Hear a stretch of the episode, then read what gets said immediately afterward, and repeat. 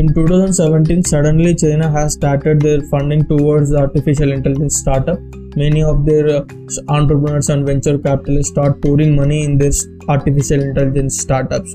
Chinese government has created many or many policies towards to the development of the artificial intelligence startups. The main aim of the Chinese government is to make China as their superpower of the world in the artificial intelligence in the next five years. Why this sudden focus has shifted to the artificial intelligence in the China? Hi, my name is Bhanu Prakash. I am an artificial intelligence project developer. The sudden shift towards the artificial intelligence and the startups which was uh, doing in artificial intelligence in the China is because there was a game happened in the two thousand seventeen in China, and the game was between the two player.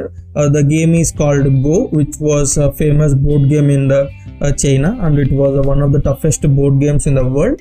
Uh, the game has happened between the two players. One is a fa famous Go player, uh, qi, who was the world famous Go player in China, and he was a nineteen year old boy.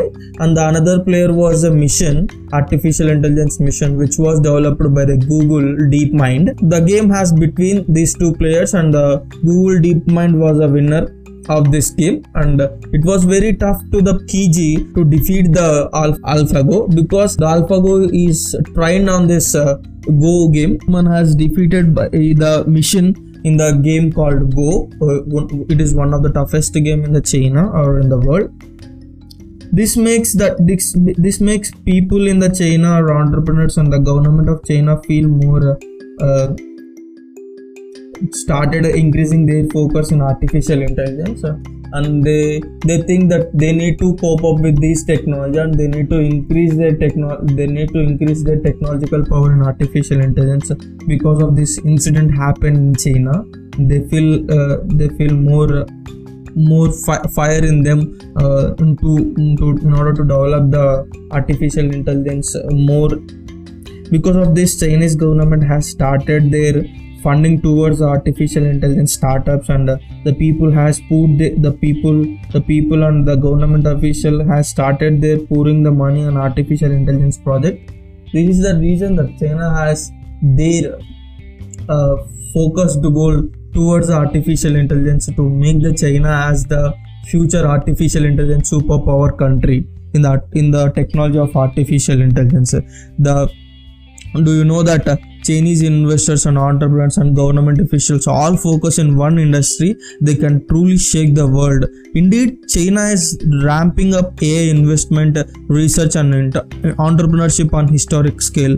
Money for A I startup is pouring in from venture capitalists, tech juggernauts and Chinese government.